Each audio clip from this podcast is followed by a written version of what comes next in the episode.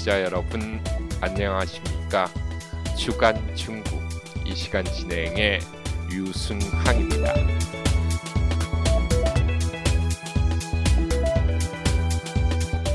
우리가 밥 먹자라는 말로 식사를 대신하는 것처럼 밥은 우리의 주식입니다. 그런데 중국의 샨동과 샨시에 가면 빵과 국수 등 밀가루 음식이 주식이고 쌀밥이 밥상에 올라오면 특별한 음식으로 여겨집니다. 그래서 샨동의 물만두와 소가 없는 왕만두가 유명하고 샨시의 국수가 중국 전역에서 유명합니다. 이런 바탕에서 화춘잉 중국 외교부 대변인이 인터넷 사회 연락망에 타이베이에는 샨동 만두 가게가 38곳, 샨시 국수 가게가 67곳이 있다. 입맛은 속이지 않는다. 대만은 언제나 중국의 일부였고 잃어버린 그 아이들은 결국 집으로 돌아올 것이다. 라는 글을 지난주에 올렸습니다. 중국과 대만의 인연을 강조하는 글이었는데 예상치 못한 아래와 같은 댓글이 그의 주장을 무참하게 깨버렸습니다.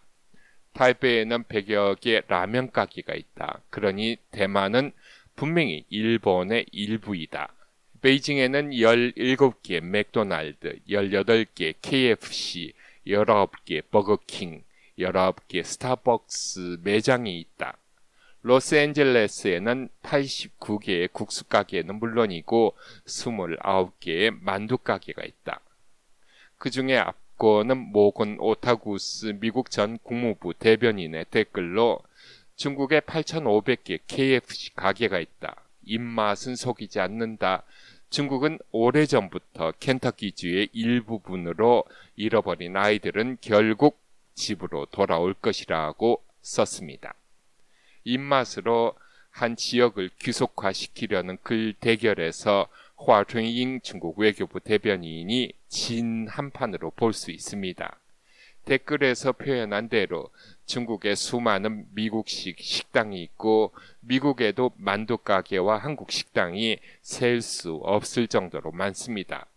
세계화가 진행되면서 자연스럽게 생겨난 현상인데 아쉽게도 미중 양국이 자신의 이득을 위해 이제 탈세계화로 방향을 바꾸고 있습니다. 주간 중국 이번 주에는 칭다오에서 진행한 한중 외교 장관 회담, 대만 해협을 통과하겠다는 미국과 이를 저지하겠다는 중국, 백두산에서 있었던 산사태 등 이야기를 전해드리겠습니다.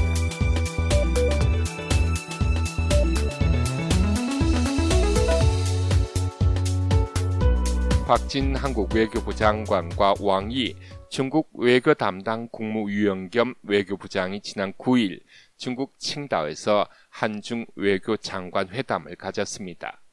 이 자리에서 국교 수립 30주년을 회고하고 양국의 우호 협력, 무역 및 현안 문제 등을 토론했습니다. 여러 현안 가운데 사드 문제에 여전히 서로 엇갈린 견해를 갖고 있는 것으로 나타나고 있습니다.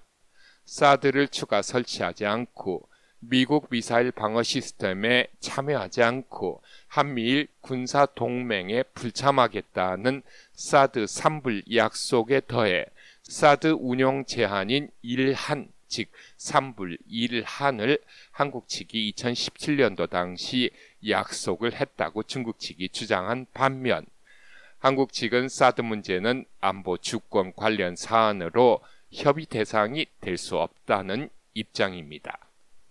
12일 중국 외교부 홈페이지에 한중 외교 장관 회담 내용이 소개되면서 한국 측은 공자의 화이 부동을 인용하며 한중 전략적 협력 동반자 관계의 기초 위에 상호 존중과 호혜 협력의 새로운 비전을 열기를 희망했다고 말했습니다.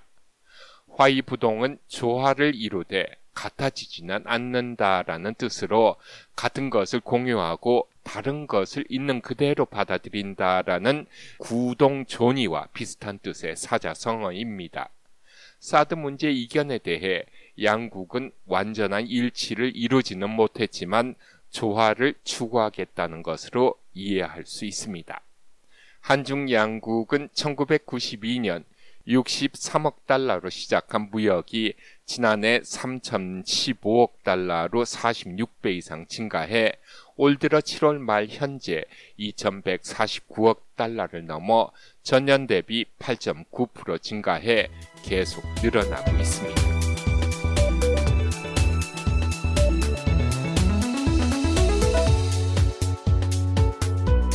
낸시 펠로시 미국 하원 의장의 대만 방문에 대한 대응책으로 중국이 지난주 대만을 봉쇄하고 대만 해협 중간선을 넘는 군사 훈련을 실시했습니다. 장군 멍군격으로 실시한 위의 조치들에 대해 커트 캠벨 백악관 국가안보회의 인도 태평양 조정관이 12일 브리핑을 통해 중국이 펠로시 의장의 대만 방문을 대만 해협의 평화와 안정을 위태롭게 하고 현상을 변경하려는 구실로 사용했다고 비판하면서 조용하면서도 과단성 있는 조치를 취할 것이라고 밝혔습니다.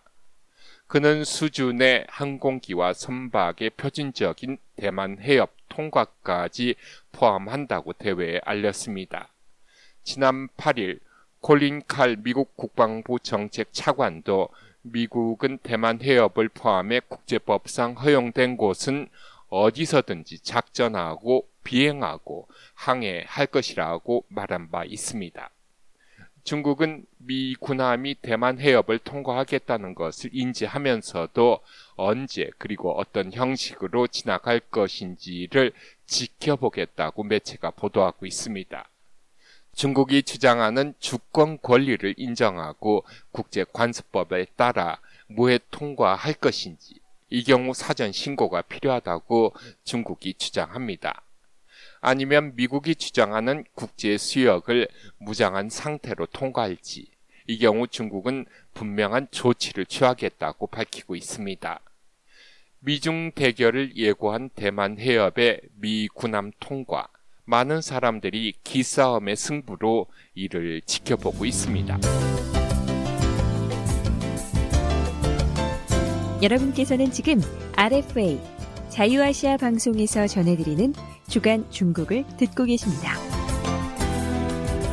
백두산 중국명 장바이산의 북쪽 부분에서 지난 9일 산사태가 발생했습니다. 중국 매체 보도에 따르면 당시 암석과 토사가 괴음을 내며 산 아래로 쏟아지고 주변에 뿌연 연기가 발생해 이에 놀란 관광객 100여 명이 황급히 대피했습니다. 산사태 발생 지역이 관광객들이 머문 곳과 거리가 있어 인명피해는 없었다고 합니다. 백두산 관광구 당국은 최근 많은 비가 내려 지반이 약화돼 소규모 산사태가 발생했으나 인명 시설 피해는 없었다면서 현재 관광구는 정상 개방 중이라고 밝혔습니다. 백두산 관광구 담당자의 말입니다. 같이 들어보시겠습니다.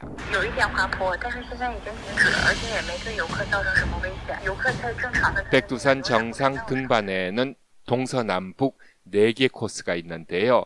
위에 소개한 산사태는 북파, 즉 북쪽 코스에서 발생했습니다. 참고로 4개 코스 가운데 동쪽 코스만 북한에 속해 있고 나머지 3개 코스는 모두 중국에 속해 있습니다. 백두산에서는 2017년과 19년에도 산사태가 발생해 한동안 폐쇄된 적이 있었습니다.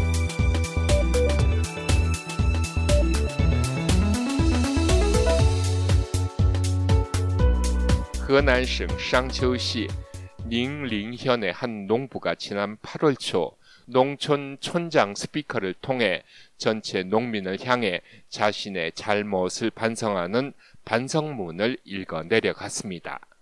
저는 방역 기간에 논의 살충제를 살포했었고 그 현장에서 체포됐습니다. 촌민 여러분, 저를 따라하면 안 됩니다. 방역 기간엔 집 밖으로 나가지 말고 집 안에만 있어야 합니다. 라는 내용의 반성문으로 나이든 농민은 녹음기 트는 것처럼 10번을 반복해서 읽었습니다. 농사에는 살충제를 뿌리고 비료를 주는 시간이 정해져 있어 시기를 놓치면 수확에 지장을 줄 수 있다는 것을 농촌에 사는 사람이면 다 아는 사실입니다. 그래서 나이든 농부가 몰래 살충제를 뿌렸는데 현장에서 잡힌 것입니다. 그래서 스피커를 통해 반성문을 낭독하는데 이는 촌장이 내린 벌칙이라고 합니다. 촌 정부가 농민을 도와주지 못할 망정 회방은 놓지 말아야 하지 않느냐는 지적도 있지만 촌 정부도 할 말이 있다고 합니다. 지난 7월 31일부터 8월 6일까지 닝링현에서 새롭게 64명이 코로나에 감염돼 상부로부터 완전 퇴치될 때까지 아무도 집 밖으로 나가지 못하게 하라는 봉쇄령이 내려졌다고 합니다. 상하이와 베이징 등 대도시에 이어 이우와 같은 상품 집산지, 하난섬과 같은 관광지에 이어 농촌에까지 전염되고 있는 코로나 전염병에 대해 중국 정부는 도농을 막론하고 일단 봉쇄부터 하는 바람에 위와 같은 해프닝이 지금 농촌 곳곳에서 발생하고 있다고 합니다. 주간 중국 이번 주 준비한 소식은 여기까지입니다. 다음 주에는 새로운 소식과 함께 다시 찾아뵙겠습니다. 지금까지 진행의 유순항이었습니다.